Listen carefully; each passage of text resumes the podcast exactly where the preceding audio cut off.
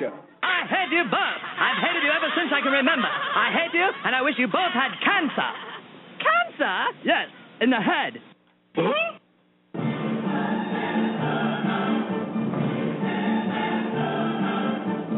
I'm as tired as hell, and I'm not going to take this anymore. Pay no attention to that man behind the curtain. Are you telling me you built a time machine?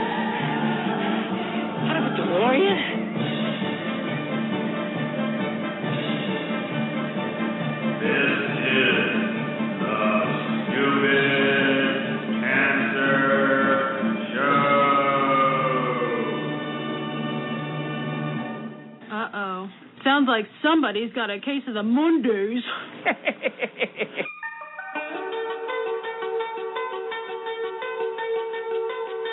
Hello there, children. Hey, hey, kids! People seem to like me because I am polite and I'm rarely late. And now, the host of the Stupid Cancer Show, Annie Goodman and Matthew Zachary. Not that there's anything wrong with that. Because he has a lot of chutzpah. All right.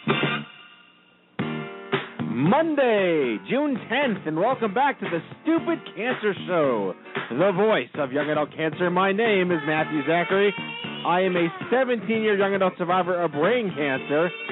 And I'm Emily Morrison, also a brain cancer survivor, stepping in for Annie Goodman as your guest co-host for the evening. Alrighty, it is not okay that Not okay. 72,000 young adults are diagnosed with cancer each and every year. So, got cancer under 40 sucks, huh? Time to get busy living, folks, because the stupid cancer show is changing the world one chemo infusion at a time. Tonight's show, Decoding Annie Parker, is the breakthrough film about the discovery of the BRCA1 gene responsible for many breast and ovarian cancers.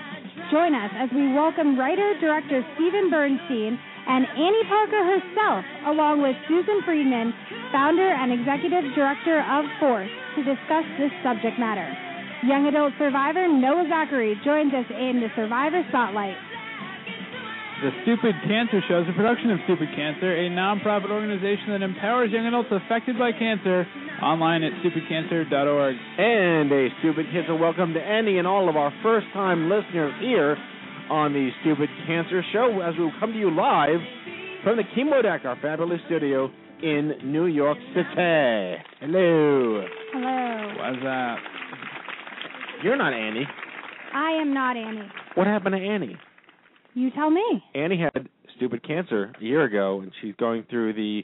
It ain't over when it's over, but she's fine. She's having a reconstruction procedure, and has had a minor outpatient surgery today. We've been discussing it on and off the Yes. show for weeks. Yes, her. So What, what does she call her breasts? Basketballs or softball? Uh, something yeah. like that. Because they're inflated with saline now, they don't feel like human I I, tissue. I think she had the implants put in today. Yeah, I, I'm, I'm guessing so. They've been Yeah. inflating and inflating and I doing think it. I think yeah. she's at the end of her journey in terms of reconstruction. We So are sending her our love, Wishing She- her all the best. wishing her all the best, and she's going to be out next week too. So she'll be back in two weeks. Um, so if you do well tonight, Emily, you may come back next Monday. Oh, well, thank you. I look forward to that. we will poll the audience after the show. Please vote. Hi, Kenny. Hello, Matthew. How are you? I'm doing well. What are you up to? Uh, I just got back from San Diego from the AOSW conference, the Association of Oncology Social Workers. You had the best Instagram ever. Which one? Life sucks. Yes. Of the beach. Yeah, I was uh, horizontal for that one, looking up at palm trees. Right. Yes. That's good. That's what we call downtime at a professional conference. So uh, AOSW, social workers, how was it? It was great. We went out to Coronado, I guess Island. I think it's called the Strand. It's uh about fifty dollar cab ride south of the Gaslamp District, which Okay. is uh, always fun and exciting.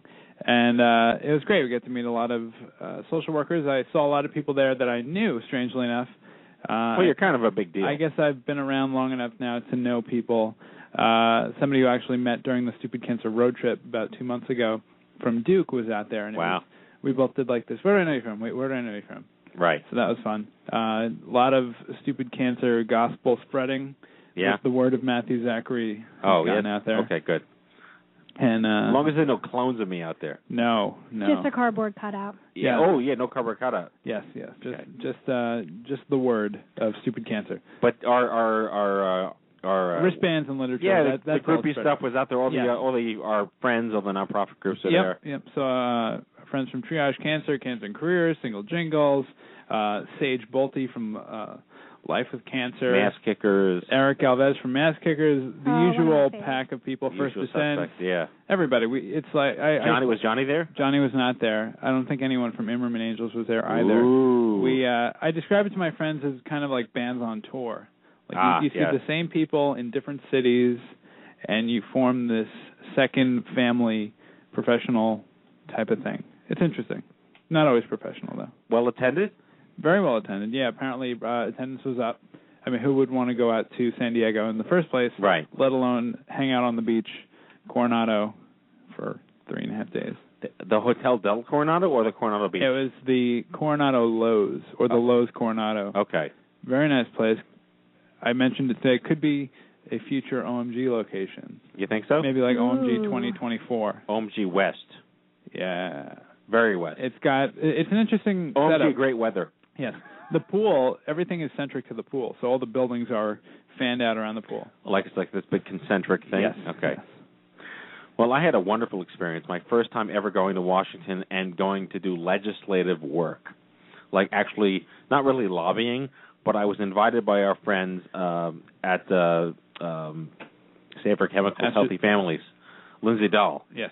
um, to come and uh, give a hearing, speak at a hearing to 50 or so uh, interns and staffers about this bill that's coming up, uh, the Safer Chemicals Act, which is now called something else, called TSCA, uh, is up for sort of a reimagining to be put into the the floor. It has support from, and I, I sound like I'm like a DC guy just saying this, but I learned this. It has support from 10 Democrats and 10 Republicans who've co-signed onto it, and that never happens before. So they're going to roll with it and keep it like bipartisan, but it's going to accomplish probably more than half of what they originally had set out for. But it was it was the the champion of the bill was Frank Lautenberg, who just passed away last week. So they're everyone's reeling. Who's going to be the new Frank, Frank Mm. Lautenberg from the Democrats to stand by this bill? So they're trying to find that. So the purpose of this hearing, and I also got to speak with people at uh, Chuck Schumer's office, Kirsten Gillibrand's office, which is very cool because I am a New Yorker and I vote and they care about me. And uh, just to tell my story and mention that my organization that I work for and I founded, that Kenny's part of, or all a part of, Stupid Cancer, represents the interests of millions of Americans under 40 who are concerned about the crap that goes in our air, food, and water that is unregulated.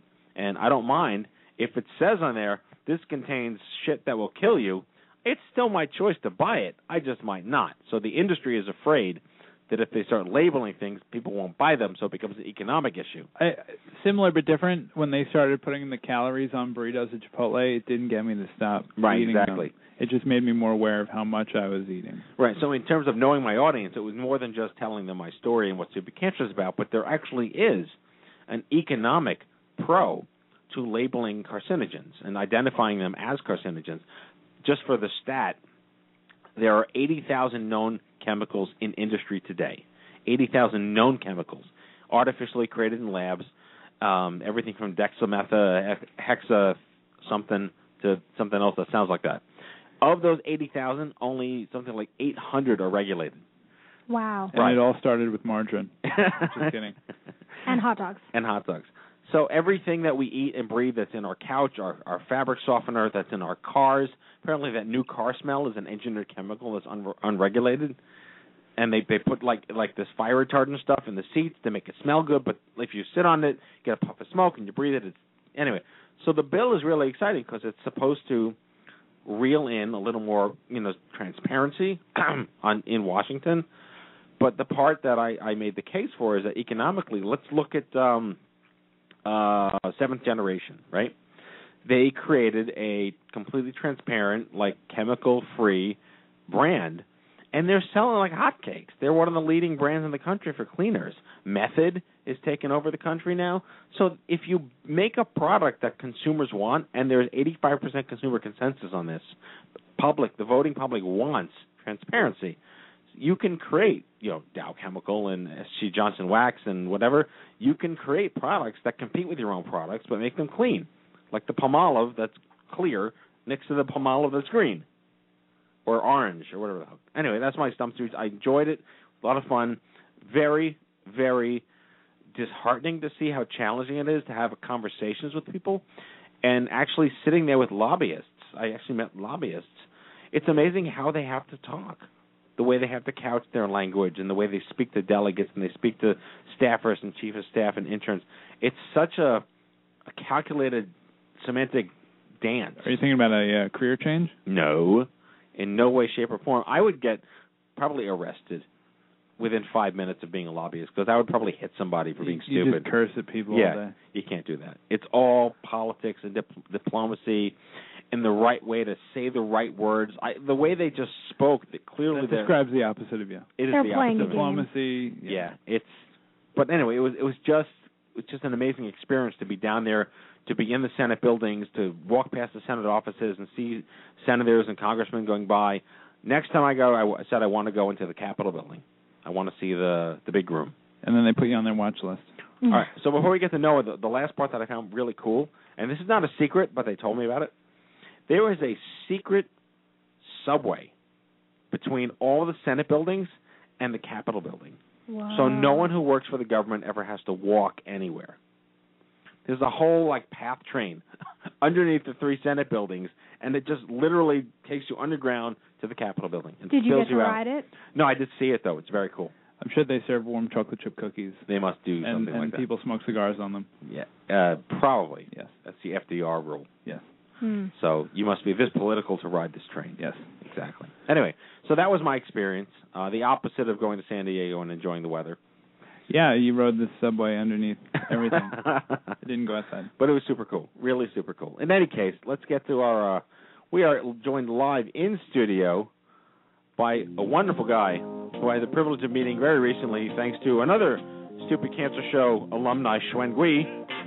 Um, Noah Zachary is in the house. He is diagnosed. Uh, he was diagnosed with Hodgkin's lymphoma at the age of nine, which is why his pale complexion was maybe three years ago. All right. Anyway, oh, 17 years later. Okay. Uh, guess what? He's still here. He's still kicking ass and taking names. He is a brazen young adult cancer advocate, and he's been quintessentially helpful in helping us uh, build the brand, identifying ways to grow and do better things. So please welcome live in studio to the Stupid Cancer Show, Mr. Noah Zachary. Nice last name. Where'd you get it from? Stroke of a pen. Is that your legal time. last last name? It is my legal last name. Because it's not my legal last name. It's my legal middle name. Your legal middle name? Yes. No, this is my legal last name back in the 50s. My grandfather changed it. Decided he wanted to. uh Was it something like Super Jewy? It was Zagorin. Oh my God, that's even worse Yeah. than Greenswag. I was just cool with the girl named the Karen. That's The interesting. Karen. Could be uh, a couple of generations removed. Could be. No, he decided he wanted to be A to Z, so he named he changed his entire name to Alan Timothy Zachary. So A T Z. A T Z. He thought that was Wow. cool. Isn't that the AIDS drug? Or AZT, sorry. Matt decided he wanted two first names. Well, that leads me to my first question, irrelevant of your actual story, is do people call you Zach? all the time. Yes. All. I mean, I think at least once a day, Yeah. without without fail. They don't even read your email signature. They don't read your name. They just see Zachary and they assume that's your first name. Oh yeah, oh yeah. And when you know when I was going through treatment, just to bring it back to that, you know, they, when you enter into hospital, they put you in you know last name, comma, first name. Right. They saw that. Yes. Forget it. I had nurses and doctors calling me Zach. Hey Zach, what's going on? How you doing? I'm Noah. I actually had two hospital IDs because they saw my middle name, thought it was a last name, and I'd been married. So for a very long time, I had two medical records at the same hospital. that's quality That is- administrative excellence. Right? At its best. That's certifiably successful. Yeah. All right, so you were nine. I was nine. Nine years old. Yes. with all the did you have the same kind of hair that's epic hair dude that's good stuff I'm very proud of my hair. i miss that hair i used to have Yeah. that hair I uh, I got the flow going. Yeah. You can't see this on the radio, but I, I do have the flow going. It's bring it back. it's kind of ben stiller and tenenbaums right I, I rock a Jewfro every now and then. Okay. There are some curls. It's good. That's, no, he's a good-looking kid. I'm not qualified to weigh in on, on the matter of the Jewfro. so nine. Let's see. Nine was third grade. Third grade. You were living in Yeah. Manhattan. I was living in Manhattan. The Knicks had just lost to the Bulls in the Eastern Conference semis. Wait, that's basketball, right? That is. I'm sorry. I forgot you're not a sports fan. No, no, That is okay. a basketball reference. Okay, that's Michael Jordan That was- and Scottie Pippen. Very good. Wow. Okay. That was impressive. Dennis I Rodman wasn't sure if he was a man or a woman. Are we sure now? right. Uh, maybe. Patrick Ewing. Pat. John Starks. Yes. Okay. Okay. All right. Uh, it's in there somewhere. I just don't care, but I can pluck it out every now and then. I mean, you were around for these for these events. This was historical. The Knicks, That is the true, but- Rangers. Right, but when you were nine, I was probably nineteen. Yeah, that's about right. I was nineteen when you were nine. You're not that old. Yeah, Yeah. I am that old. Yeah. Thirty-nine. Um. Yeah. Yeah. Exactly. So, anyway, so you're nine in third grade. You what? You have a fever? You had a rash? What happened? I had none of that. This is this is crazy. I and I I'm relearning a lot of this now. Um, I went in for a camp physical. To go to camp in New York City, you have to go to the doctor to make sure that when you go for a jog, you won't keel over and Right. yeah. Um, make sure you got all your shots. So the doctor's, you know, giving me the exam, and then he feels some lumps in my neck, and that was how I presented. Now, if you're forensic scientist, you'll, you know, look at it as a month ago, a month before that, I was taking. Did he just say forensic scientist? I did. He- he I, did. I'm That's dropping way above my pay grade. Right. Sorry. Okay. If you're an investigator, Okay. detective, All right. all right. Dick Tracy. Go Dick ahead. Tracy. If Dick Tracy was looking at this, he would say, "Well, like he had his birthday party two months ago, and he was playing basketball, and he was short of breath, and his dad was yelling at him to hustle, and he just wasn't hustling." Um, a month later, I was in the park, and I, you know, got short of breath very quickly. Uh, that was the cancer in my lung. So I did have presentation, but there was no fever. Right. There was So no atypical. They didn't really think it was a real problem. until the lumps in the neck were felt. Right. Um, so that was at that point stage 3B, Right. which if there's four stages, That's about as close you can get to stage four I- without being. yeah, I guess- there's no stage three C. yeah, so that's close to stage 4. Right. Um, and what what struck me was I'd probably been to the doctor maybe a year before, at the long end. So the fact that I was, you know, maybe this is common science, but I advanced from whatever nothing was to that in you know a year. You went from oh to oh shit. Yeah, yeah. Oh shit. so you were here in the city. Yeah. Did Born and raised. so? Do you have an older sibling? I have a younger sibling. Okay, so you were the firstborn. I was the firstborn. Okay. Um, what's that? The the uh, the Cohen. Uh, No. no, I don't okay. think so. Never mind. Nah. I'm getting a little Jewy here. I got my Goyish co-hosts here. It always gets Jewy on the Check the Super goddess show. Yeah, yeah, exactly, Yeah. exactly. All right, so all right, so so you you go to the hospital, you go to the doctor. What what? I go to the doctor. The doctor says, "Oh shit." Yeah. Sends me and my babysitter for uh, X-ray. That's when she called my parents, and they came and met us for the X-ray, which turned into a CAT scan, which turned into a trip to the emergency room. And what was your dad hoping for? You told me earlier. So my dad's a doctor, and uh, Oh, okay. yeah. So he says he's the only doctor he thinks in the history of doctors to ever hope that his son had tuberculosis. because he you know he basically knew it could be one of three things. It was cat scratch fever, which I think we talked about. yeah, that's which yeah. odd. That's very scary. Yeah. Yeah. um, I don't even know if people Just Google that cat scratch fever. Yeah, it's real. Um, we eliminated that pretty quickly. So then it was you know tuberculosis was like that'd be awesome, or cancer which would suck. Yeah. Um, what was you know.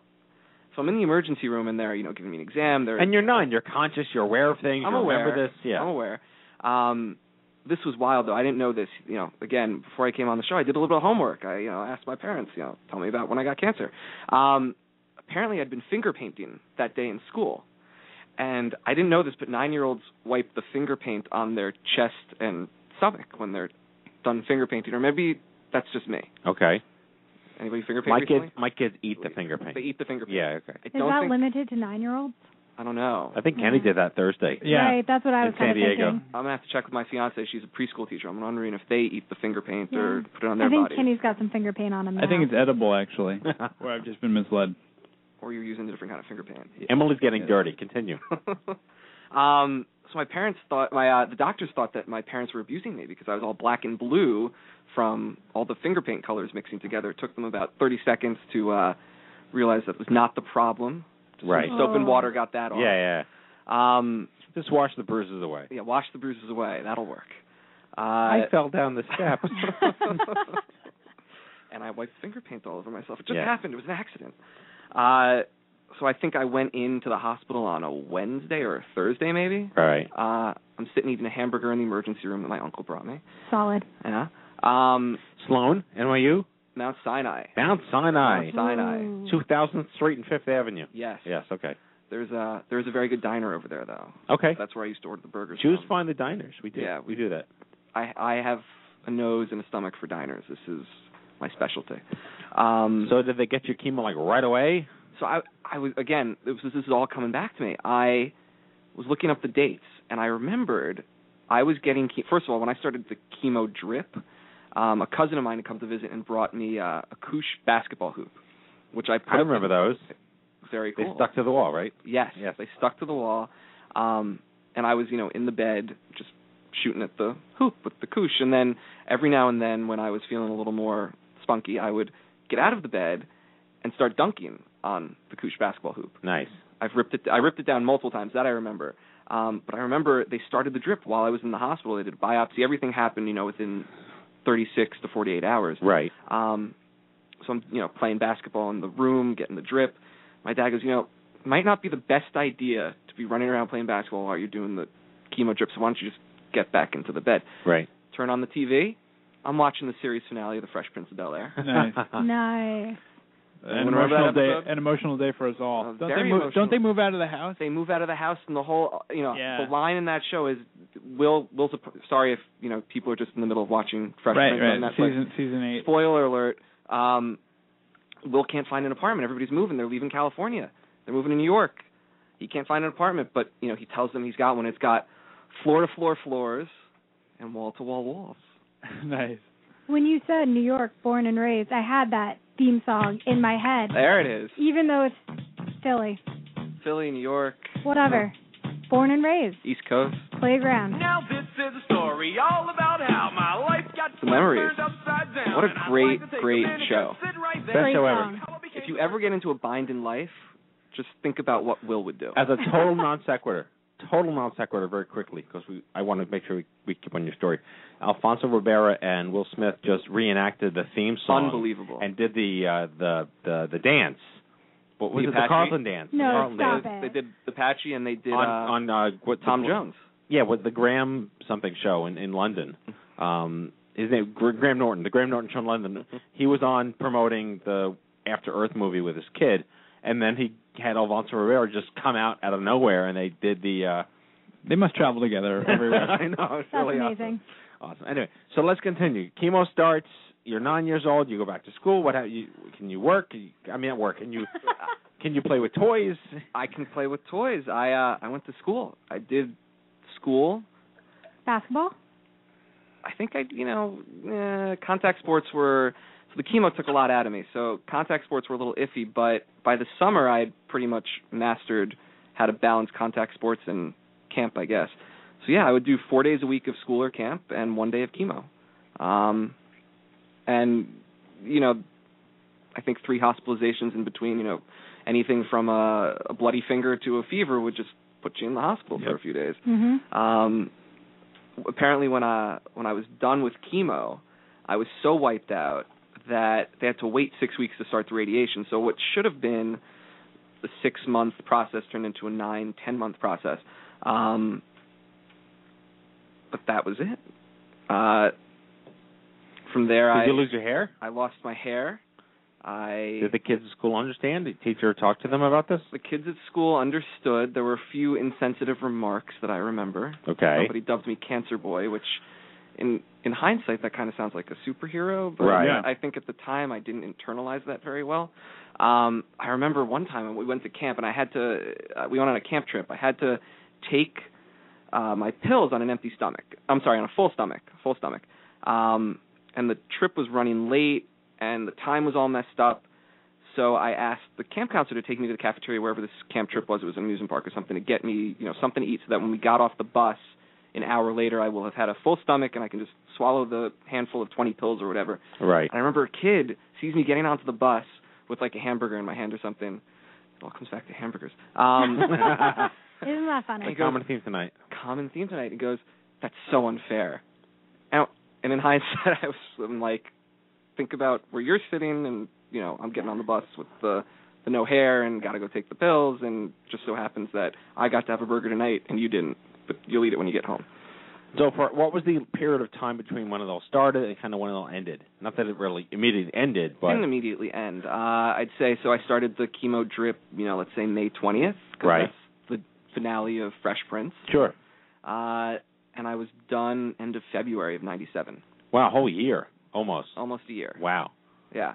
Followed by the follow up treatment. So this was actually when you and I met, we talked about how, you know, before me they didn't really before us, I guess I should Yeah. say, they didn't really follow young adult or pediatric survivors. Right. Um It- so there was no discussion of late effects or what might happen to you later, or that this could come back, or you could be infertile. None of that. no, but you know, my dad's a doctor, read up on a lot of stuff and he actually put me on Lipitor at the age of 10. Wow. which or it could have even been younger, uh, which at the time was not a popular thing to do. What was the goal of that? Uh, protect my heart. You know, Ah. I am an Ashkenazi Jew uh, with a history of and a baby aspirin, Lipitor and a baby aspirin, yeah, probably. well, yeah. not on the baby aspirin yet, Okay. but history of you know heart disease in my family. Uh, my heart definitely took a hit yeah, sure. with the chemo and the radiation. Well, they tried to shield it with the radiation, so he thought that this would be a good idea. So he threw me on Lipitor, now I think that's a, a standard or a relatively common thing to do. You know, following treatment. All right. So third grade, fourth grade, fifth grade. Your hair grew back eventually, hopefully. My hair came back. It came back. Maybe you guys can answer this, Matt. You, you don't really have much going on right now, but uh, apparently my hair grew back exceptionally soft. Really? Yeah. My hair is very soft. No, my hair did that- grow back really soft and straight, and then it got all crazy, and then I just shaved it and it fell out. Now, is that true? I heard, but I, I haven't verified this. Is it true that after chemo your hair grows back super soft? Your hair can grow back different. My my dad had a best friend. Her name was Iris, and she had uh, ovar- ovarian cancer, I believe. Stick straight hair she had, and after chemo came back all fro. Interesting. And then I think she had it again, and it fell out again. and It came back stick straight. Interesting. He's in the chat room, so he can confirm or deny what I'm saying. But I believe it is possible. It's true that you come back different. Right. So I don't know how soft my hair was before, but it, you know you can touch it later. It's super soft now. Okay. I I will take you up on that. Coming up after the stupid cancer show. Bomb chicka wow wow. All right. So, at what point did you ever feel that it had been far enough along that it it was okay? Like by like junior high, high school, you still worried about it nine years Uh, later? You know, you're always 17 years later? My parents were always telling me not to drink too much because my liver, you know, took a hit. But I've had a few scares. There was uh the lump under my armpit, which was nothing. right. There was the bump in my stomach, which was nothing. And then there was the random occurring back spasms in college, and this was the last one. This was pretty dumb. Uh I played a lot of basketball in college. Uh have flat feet. Took the orthotics out of my shoes one day, forgot to put them back in and developed back spasms over the course of a few weeks Ugh. that didn't go away. So we're going for all these different scans, like all these doctors are looking at me Was it was one of them Dr. Scholl? you know, one of them should have been Dr. Scholl. Uh, one day I'm in the car with my dad. He's, you know, been freaking out about this. He goes, "How are the orthotics in your basketball shoes?" yes, you told me this story over drinks. I remember He's that. talking about the orthotics in the back of my closet, right? Right. ones that aren't in my basketball shoes right now. Once you take them out, about the time that your uh, back spasm started, you betcha. Hmm. So that was in college. And you know, since then, you know, I go every year, 18 months. I follow up with my doctor. I've followed her everywhere she's gone. She's bounced around the city a little bit, and I very loyal to my oncologist. She's shout out to Dr. Granowetter. Uh, she's been very good to me, and I've followed her everywhere. Nice. And now I back So- in Manhattan. So now you are one of the 350,000 Americans who are long-term pediatric cancer survivors in the young adult cancer world. Wow, one of 350,000. Yeah. That's You are not special. no. But that that's Despite what less- your rabbi that's- may have told you uh, at your bar mitzvah. Right. That's that's Right. better than one in a million. Yeah, I know. Yeah. That's that's uh, But it's a good group. but I think the message here is that uh, you know, thankfully treatments have come a long way, Absolutely. and a lot of children who are diagnosed no longer pass away immediately, or their lives are extended, or most of them actually live to grow up, but they grow up with psoriasis and issues and latent side effects and all sorts of happy crap. Um, so we have about a minute left. What is your message? My message. How do you live? What do you because you're getting married? Mazel tov, pre pre pre Mazel tov on your pending nuptials. Your bachelor party is coming up soon. My bachelor party is coming up soon. So I hope you met a nice Jewish girl I did meet a nice Jewish girl from Who- New Jersey. from New Jersey. From New Okay, Jersey. I can accept that. Uh, And she loves you for all your faults. She loves you still. yes, all my shtick. Yes. Yeah, she puts up with me. Yeah, Good. That's that's, that's important. You know, I my message. I don't have a message, but Make something up. make something Lie up, to me. Lie to you. I I like the fact that I, I feel normal, and I, I've I've tried to uh, to not to make cancer part of the fabric of me as opposed to uh, to focus on it. I, I like that I've gotten busy living. How's that for a message. That's well done.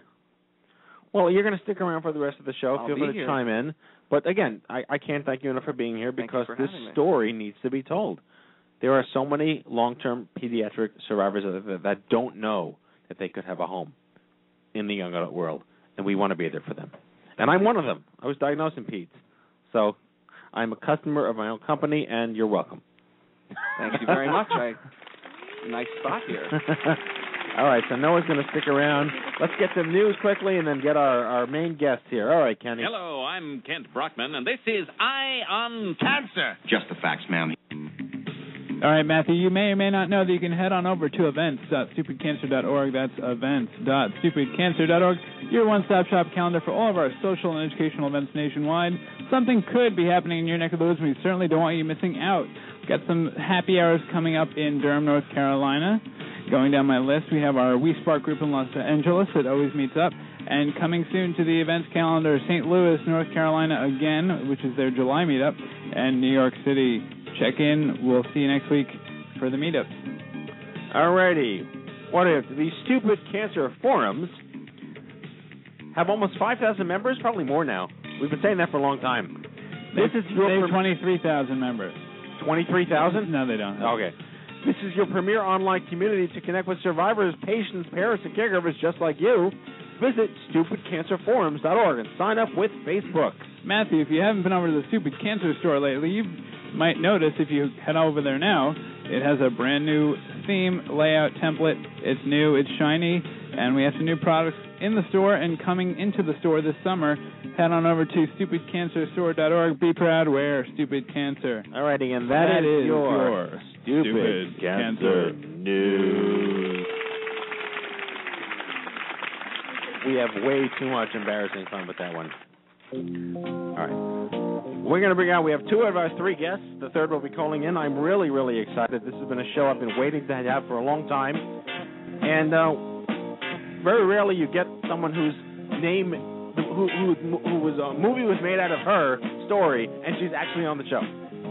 Awesome, right? Yeah, totally awesome. So anyway, Annie Parker is the subject of a new award-winning film called Decoding Annie Parker. After losing both her mother and sister to breast cancer, she was diagnosed as well, but her disease wound up changing the world. And joining her right now, Sue Friedman, Dr. Sue Friedman, uh, was practicing small animal medicine in South Florida when diagnosed out of the blue at the age of 33 with what appeared to be breast cancer. She is now the executive director of Force, Facing Our Risk, Empowered Cancer. Please welcome to the Stupid Cancer Show, Sue Friedman and Annie Parker. Ladies.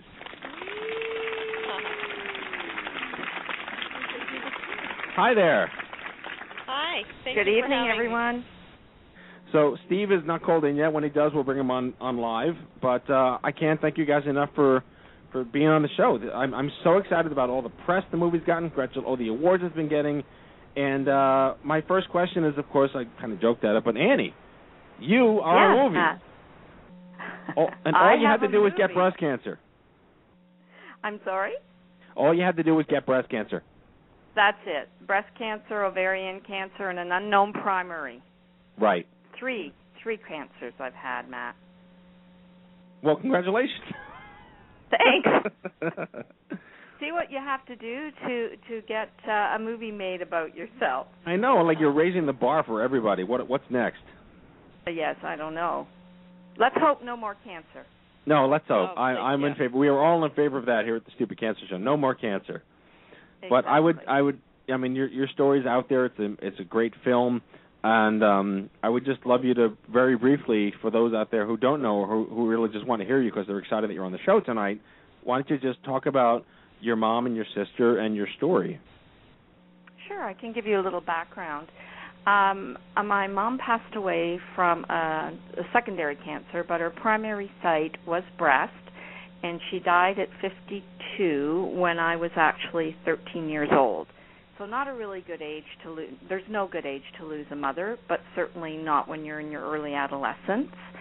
And um, at that time, when I lost my mom, I really didn't know much about cancer. In fact, I knew nothing. I was young, and I understand that, but I do believe it was still very much a closet disease.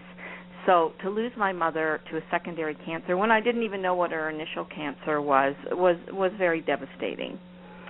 So um I actually was raised by my dad and my sister and I also have a brother. But then before my sister's 40th birthday that would put me at about the age of 25, um my sister was diagnosed with cancer, initial site breast and ended up dying from ovarian cancer before again her 40th birthday. And I also had a first cousin that passed away before her 40th birthday. Myself, I was diagnosed with breast cancer at the age of 29 and had a radical mastectomy on my left breast at that age. And then uh, ovarian cancer at 38 and then 5 years ago I was diagnosed with an unknown primary behind my liver. So that's my cancer journey. Um and you know where my my family's today but one thing i do want to say is that with cancer and it affecting my mother and my sister it just doesn't affect the cancer patient back in the 60s and 70s and, and even today but at least today people have um organizations such as force that they can go to to get help and i know force has as a whole program around um hereditary breast cancer and the, the BRCA1 gene mutation, which is fabulous because back then we didn't have, I didn't have that opportunity. So it really tore tore apart the family unit. And Well- I can really relate to that. if I may, this is Sue. There really wasn't anything for me out there either when I found out that my cancer was hereditary, and and for me and my journey, that's what prompted me to start Force because of that lack of information, and and it was it was just a black hole. So Exactly. as as a young adult, I, I just turned 39. I was diagnosed at 21 with brain cancer, and I'm going to be aging out of my own organization as a young adult cancer survivor. But I look to the folks that had it a long time ago. I call you guys the alumni because you didn't know that there was the young adult world and all the unique issues that are faced um, that that we faced. Did uh, either of you um, were counseled at all on fertility or anything age appropriate at the time of your diagnosis? No. Not at all. No, Yeah, I'm and it's one of my big No. regrets. Yeah, I Yeah. I was getting ready to have a second child when I was diagnosed out of the blue, and um I was very fortunate to be having um surveillance for my breast. I, I didn't have a family history, but I had had a benign tumor removed, and um that kind of led me down the road to eventually being diagnosed. And um and then when I found out I had a BRCA mutation, it was recommended that I remove my ovaries. And in that entire time, there really wasn't any discussion about options for parenting um, or fertility preservation. And Sue, Well- may I just add too that I actually, my mother actually was diagnosed with her primary, her breast cancer, when she was pregnant with me. And so I've had cancer around me even before I came into this world. Well, well, um, Emily, you have a question? Sue, when you were diagnosed, was the mutation BRCA1 or BRCA2 was that well known?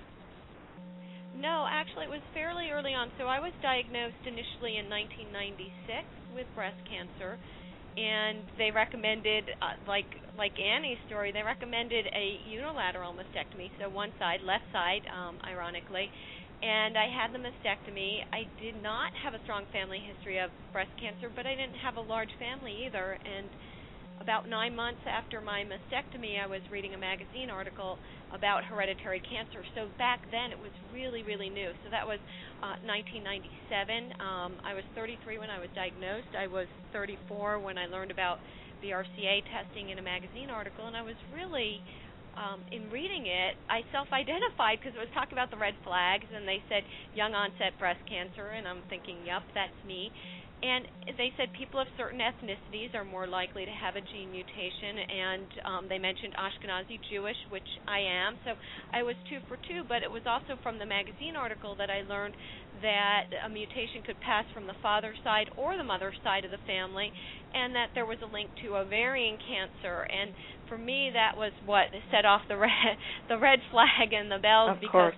uh, you know, as a veterinarian, um, so my paternal grandmother, my father's mother, had died young of an abdominal cancer, and that was the only other cancer in my family. And as a veterinarian, I knew enough about anatomy to think that perhaps that abdominal cancer was a ovarian cancer. So I read that magazine article, and certainly I would have made different surgical choices had I known I had a mutation and that I'd be at high risk for cancer in my other breast. So I was fairly disappointed with my healthcare team and the lack of information then.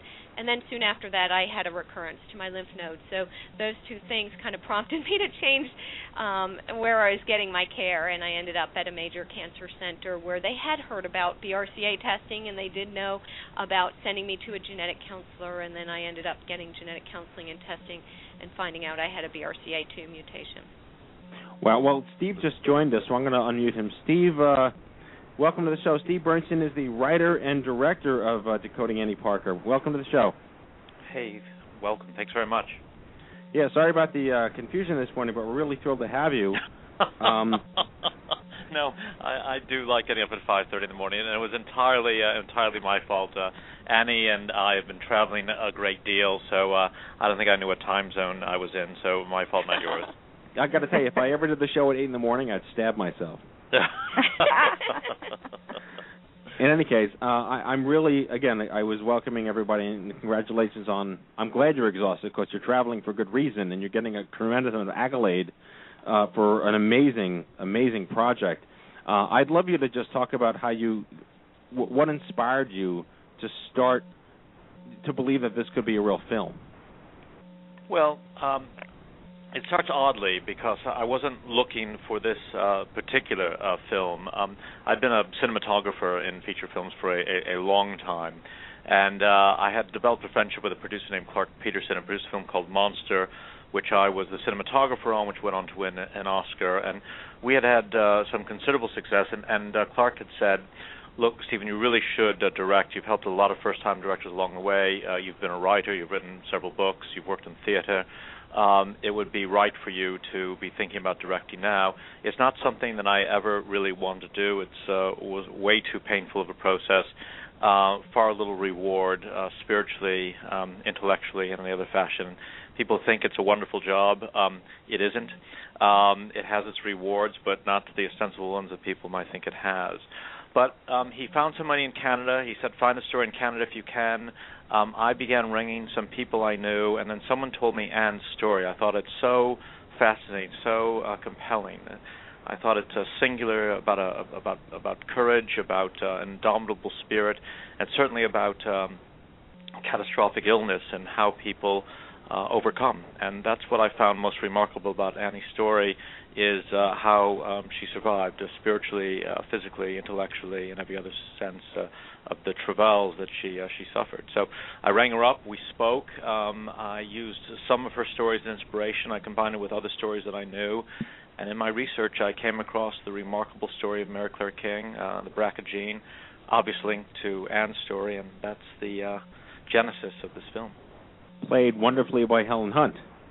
Um, Helen Hunt plays uh, Dr. King, and uh, the wonderful Samantha Morton uh, plays uh, Ann Parker. And I'm very happy to say, I don't know if you mentioned it before I got on, that uh, we just uh, had the great honor of Samantha Morton winning the Best Actress Award at the Seattle Film Festival, which is the biggest film festival in uh, North America or in the United States. And uh, we got the Best in Fests Award uh, as one of the top five films of 280 at the festival. So it's nice to know the film has some special merits that are attracting audiences. But the most special merit of all is the remarkable story of the remarkable woman that is uh, Ann Parker, and the equally remarkable story of uh, of Mary Claire King, uh, two very important people in my life, and I think for all of us. We actually had not mentioned that yet, but we're glad you brought it up. When can the rest of us catch the film? Well, what I decided to do, in, in, in conjunction with my partners, is we, uh, when we finished the film, we had the good fortune of people liking it very much. We had a series of tests. The film tested very well, and it was obvious the film was going to have a commercial life.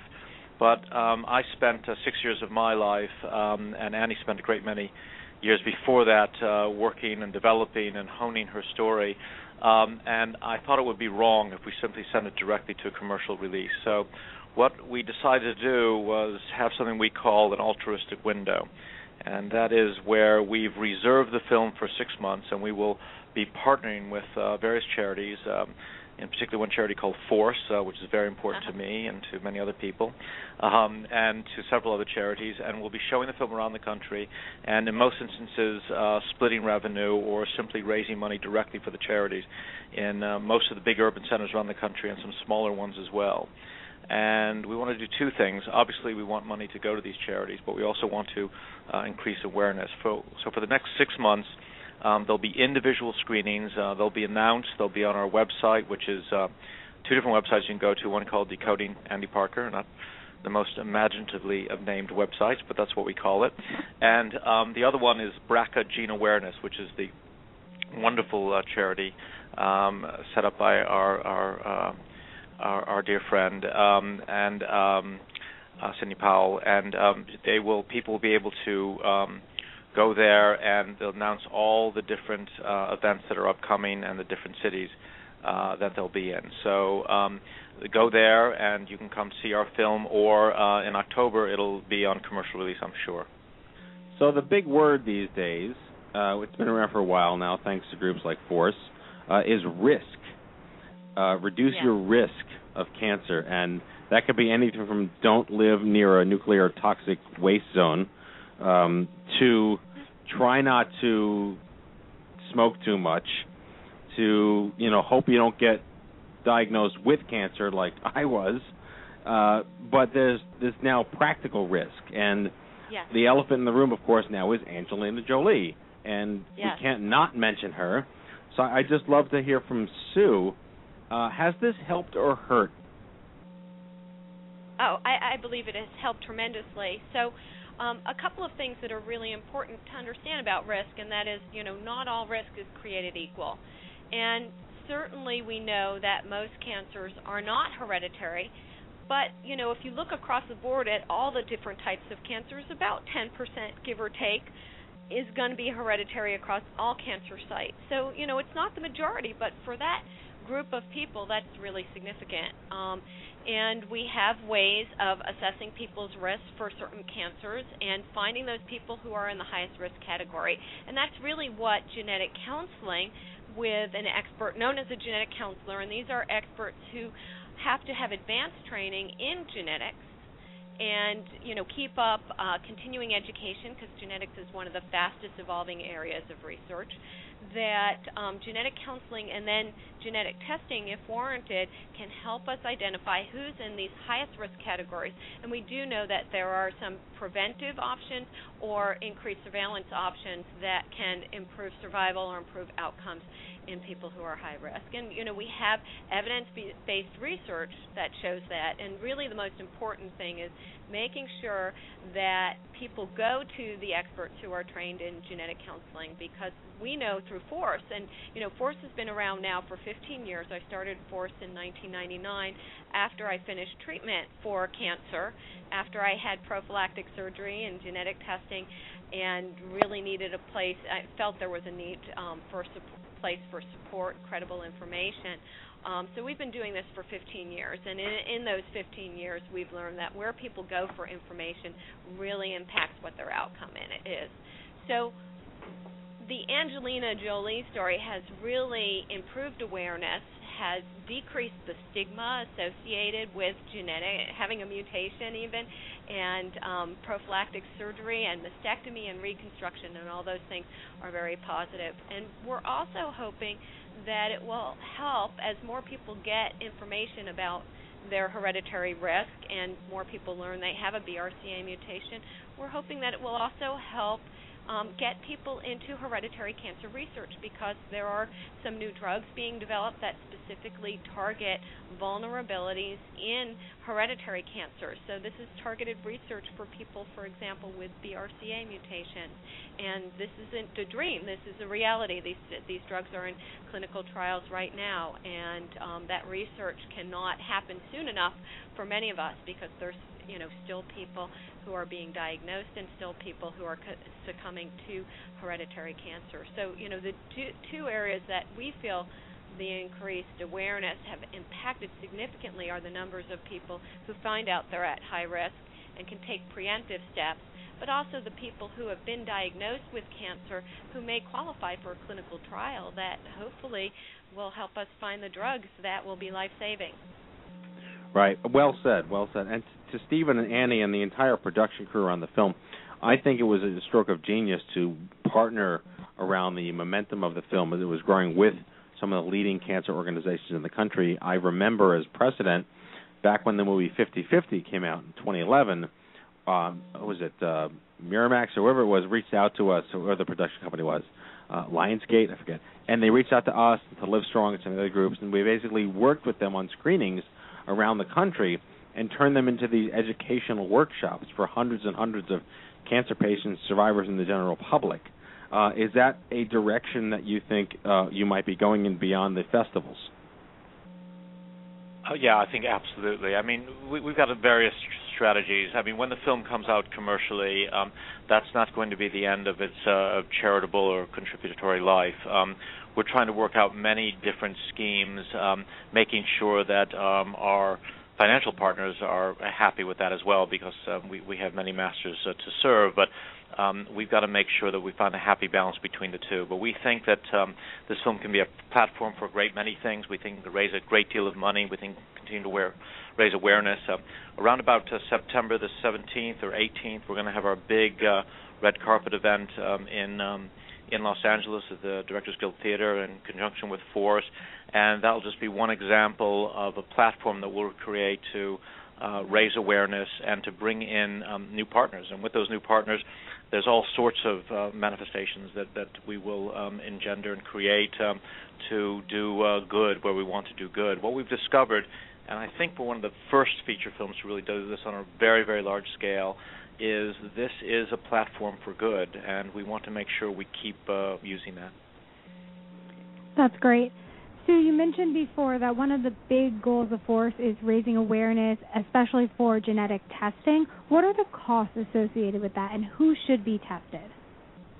Well, um, first, and that's a great question. And first, I want to clarify raise awareness about risk assessment, which includes genetic testing, but we don't promote genetic testing as much as informed decision making. And again, as I said before, making sure people know that there are experts trained in genetics that can help guide people because there are more than one genetic or hereditary syndromes that predispose people to cancer. There are other syndromes beyond BRCA, and many of the practitioners out there who are not um, experts in genetics are aware of BRCA because the lab that does the commercial testing has told them about it. But um, what worries us is that you know there are other uh, genetic syndromes, and if people are just getting testing for BRCA, then they may miss um, important clues about their family's risk. So one of the things that's important to us is making sure that people um, know about genetic counselors, genetic counseling, and then genetic testing if appropriate. Um, the in the United States, the Patient Protection and Affordable Care Act, there was just clarification. So for um, for certain people who meet qualifications, um, according to the uh, Patient Protection and Affordable Care Act, the insurance companies must cover genetic counseling and testing for people who qualify and um, meet guidelines without any cost sharing. So that means without having to pay a copay and um, without a um, deductible, without an out-of-pocket. So that was actually that that improved access um, for a lot of people. We know that not everybody can afford testing. Not all insurance companies will pay for it, although most will. Again, if people meet national guidelines.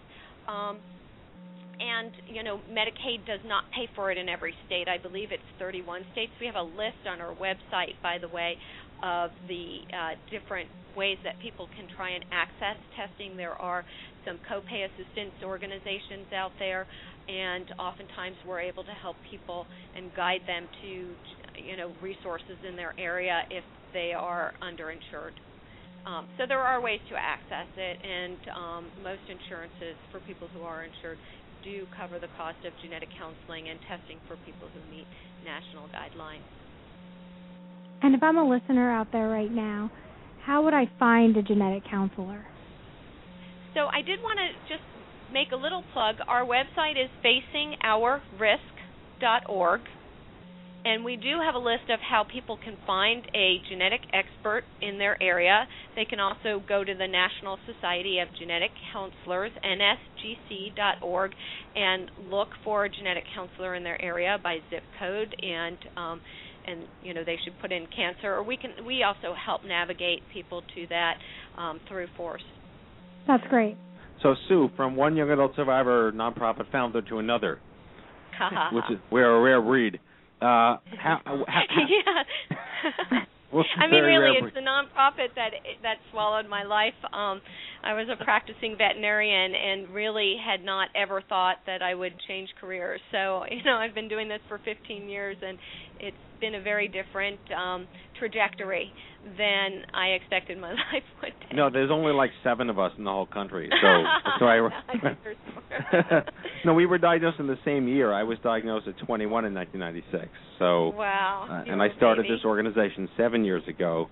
But wow. I was going to ask you from a nonprofit perspective, you know, uh, this film project and um, Angelina Jolie coming out and other organizations that are cropping up, and this being a real conversation, it must be giving force a huge kind of like we call it a boost in the ratings. People are really looking to groups like yours, like the Colbert bump.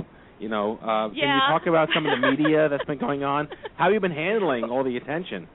Yeah, well, again, just um, if I may, from one um, nonprofit founder and director to another, um, the attention is fantastic. Um, you probably understand and recognize that increase in attention does not always equal increase in donations. So what we're finding is that, you know, we are still in many ways a grassroots organization, even though we're national and we are, you know, considered national leaders. But um, but we have a very small staff. We have a shoestring budget. We have been fortunate that you know we have had a shoestring budget, um, but you know when there's a lot of attention and the resources are still the same, then it, it does draw from it. So it's sometimes frustrating. There's so much more that we'd like to do and can do, and um, you know and are doing, but it's never as it's never as quick as we'd like it to be. And you know, one of the things that I mentioned was the new research on PARP inhibitors, and that's a passion of mine is making sure that people know about these clinical trials so that we can direct them into it, so that we can make sure that this type of research continues. But there are so many other things that we would like to do, and it you know it does feed the passion.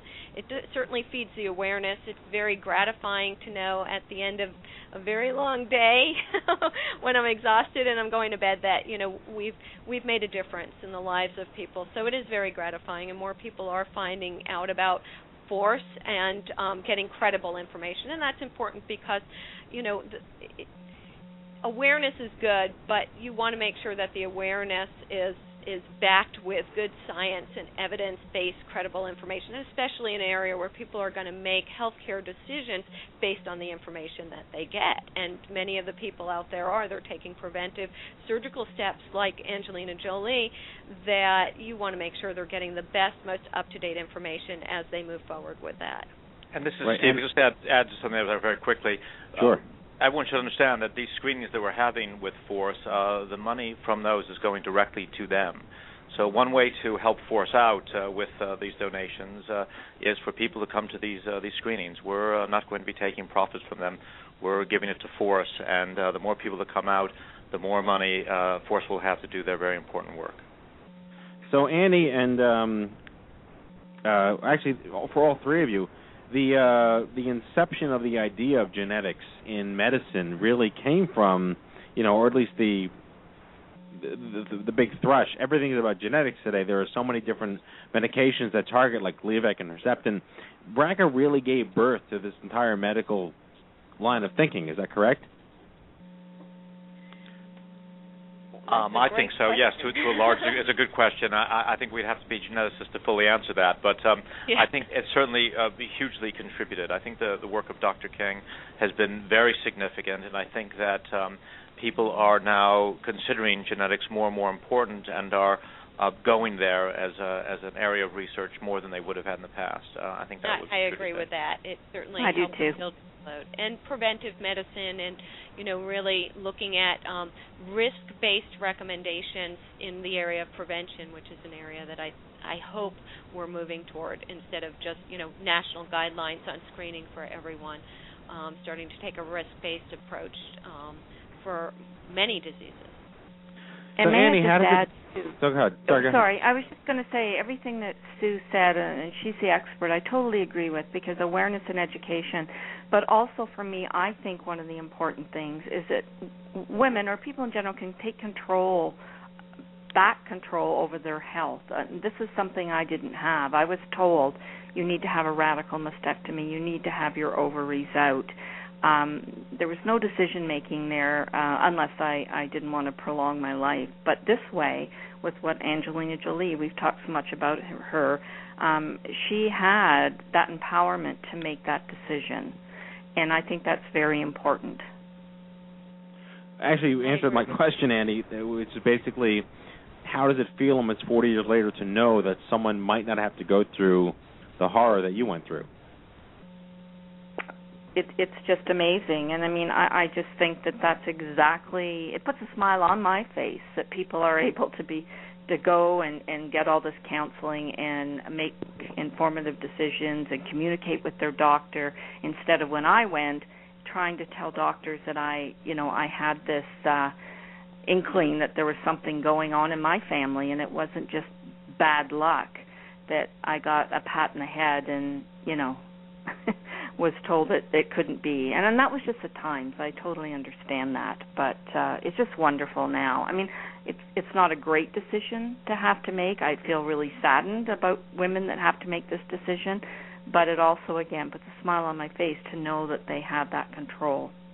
And they're that well educated And of Well, it would there's make- also a, a very important, there's a very important Supreme case, uh, Supreme Court case coming up. I don't know if you mentioned that earlier in the, the conversation, but um, I think in the next week or two, the uh, U.S. Supreme Court is going to be determining whether uh, Myriad Genetics, um, who Well, the gene a patent, patenting, right? yeah, have a gene patent, that's right uh, whether they can hold that patent or whether um, they cannot. And this is going to be whatever side of the fence one falls on on that issue. It's a hugely uh, important decision, and it should be coming, I think, in the next uh, week, uh, certainly in the next month, to the outside.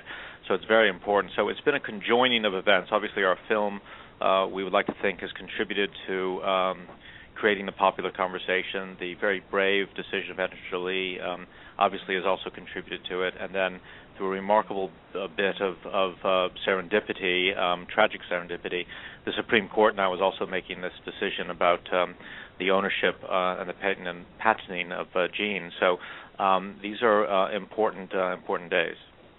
Well, as a nonprofit, we stand on the on the side of you cannot patent genes, and no one owns that too. right to do that.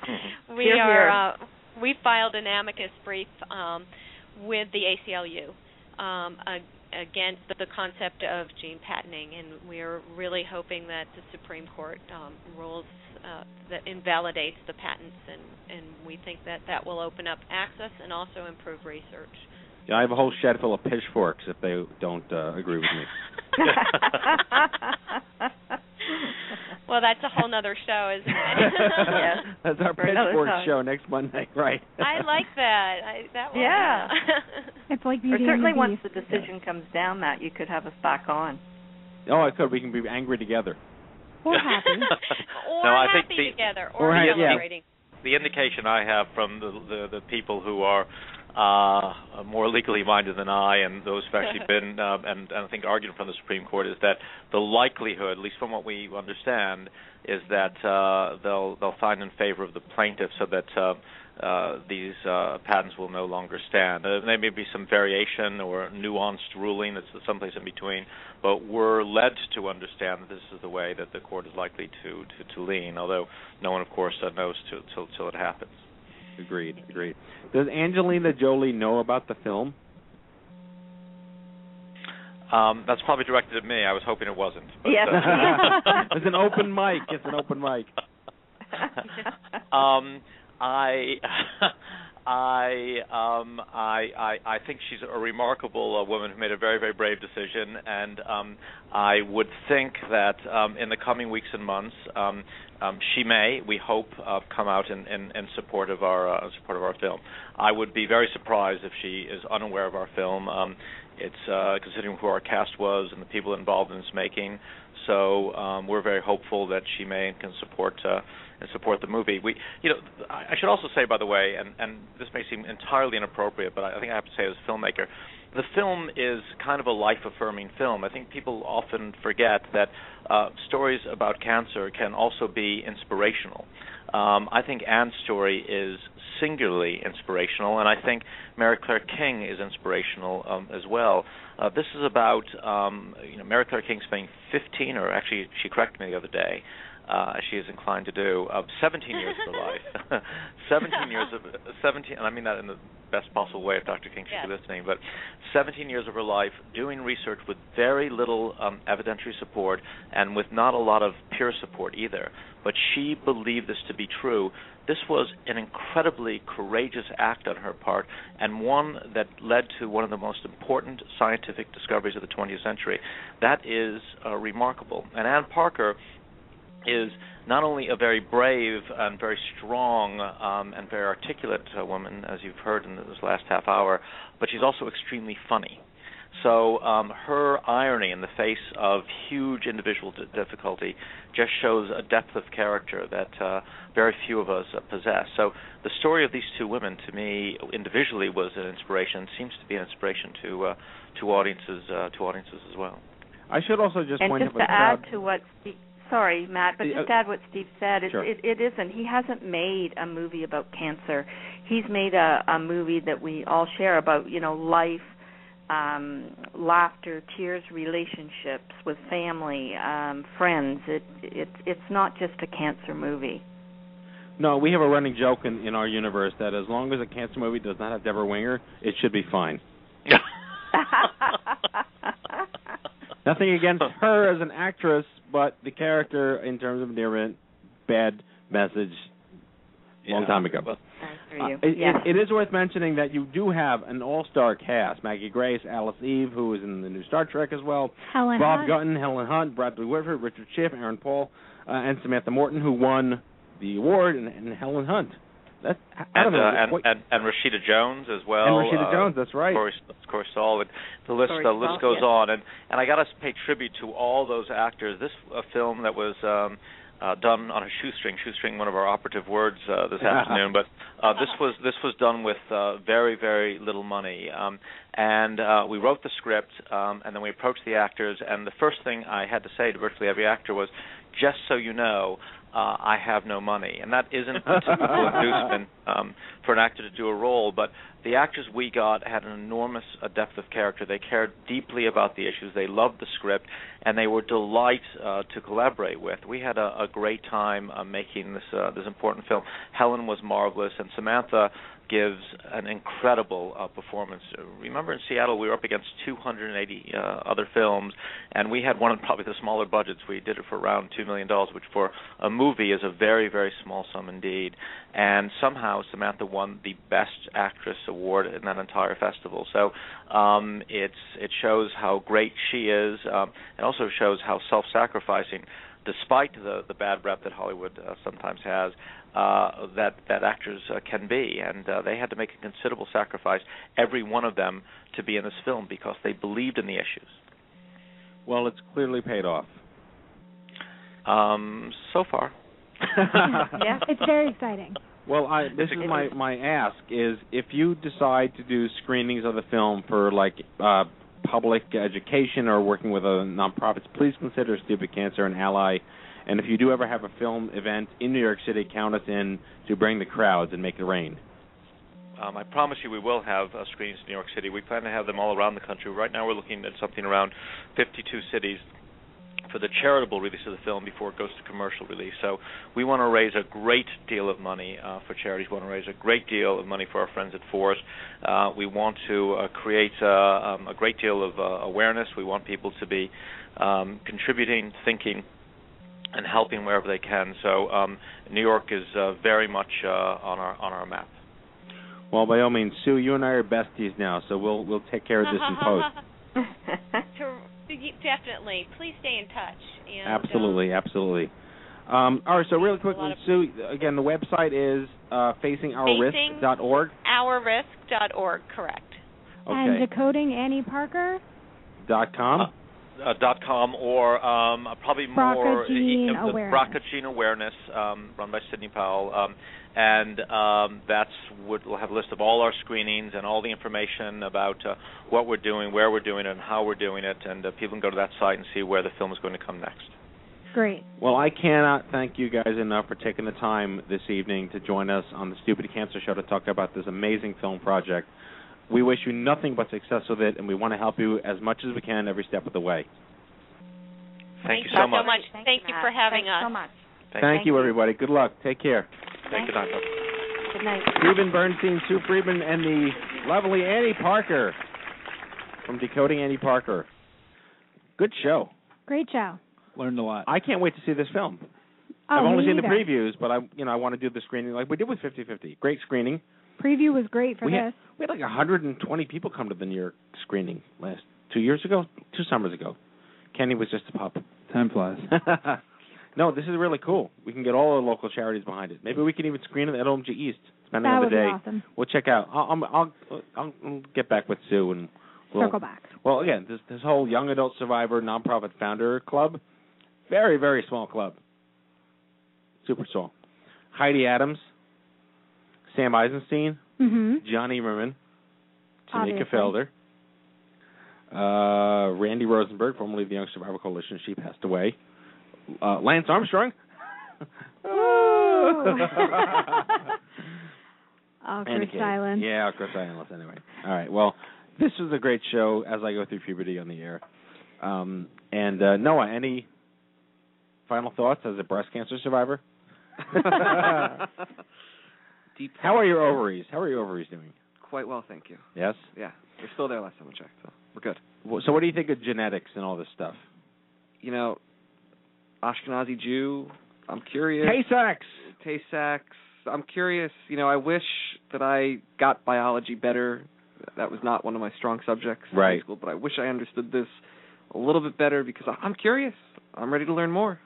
I was just at this. Uh, Kenny knows this because we discussed it. I was at this meeting um, at TEDMed last month with probably 25 of the leading genetic and genomic uh, startup industry guru people in a room together, and they don't talk to each other. But our board chairman brought them all together and said, "You're going to shut up and talk to each other," and they did.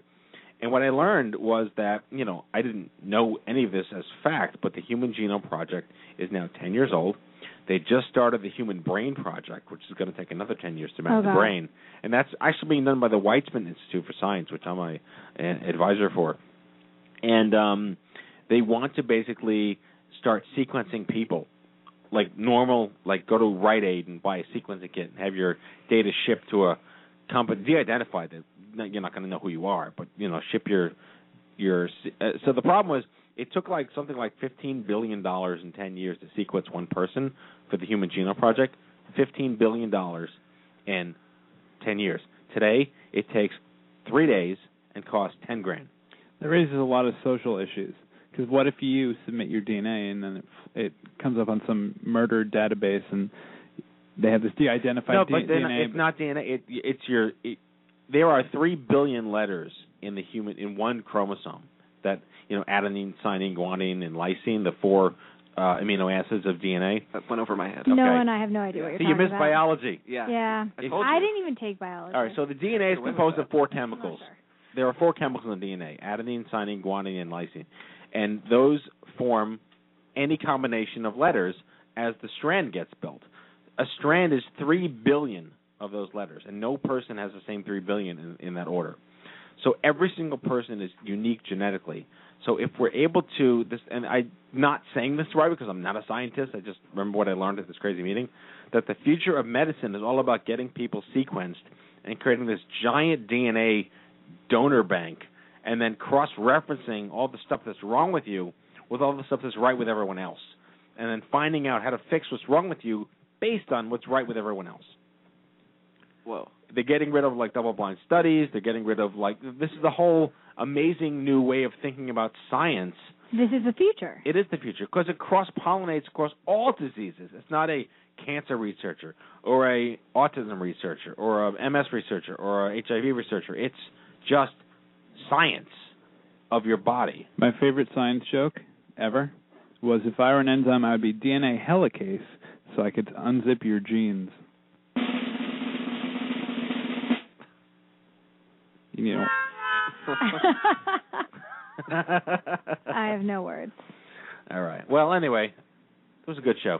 Well, speaking I'm of sorry. the future, Yes, next week you may come back. I can come back. You may come back. That's fantastic. All right. Emily is welcome to come back. Thank you for being a wonderful guest co-host. now we don't have to relocate. All right. It is now time, folks, for our closing sequence. Prepare to activate. Uh, I hear there's rumors on the uh, internets. You ever seen a grown man naked? And so, to all of you, a fond farewell. Hooray, I'm helping. You are a meathead. Oh, Magoo, you've done it again. That was so terrible, I think you gave me cancer. All right, folks, that's our show, number 268. We hope you had as much fun as we did poking a stick at stupid cancer. Did we have fun poking a stick? Uh, we poked it hard. Thank our guest, Noah Zachary, the lovely Annie Parker, Steven Bernstein, and Sue Friedman from FORCE. And next week, I'll be back and we'll be talking about surviving cancer. There's an app for that? As the world goes mobile and advances in cancer rely more and more on high tech solutions, living with and managing cancer means new tools for survivors and caregivers. Join us as we discuss this issue with Alex Fair, co founder and CEO of MedStartr, Jean Luc Neptune, SVP of Health 2.0, and Dr. Carly Perry, NCI Program Director. Survivor Spotlight is on your friend and mine, Paul Berman. Paul Berman! Woohoo! Alrighty. Okay, if you've missed any of our past shows, you can download them all for free on iTunes at itunes.stupidcancer.org or check out the archives at stupidcancershow.org. Remember, folks, if it ain't stupid, it ain't cancer. Live from the chemo deck on behalf of Kenny Kane. Emily Morrison. I had to make sure you weren't any. Myself and the whole team here at the Stupid Cancer Show have a great week, and we'll see you back here next Monday live at 8 p.m.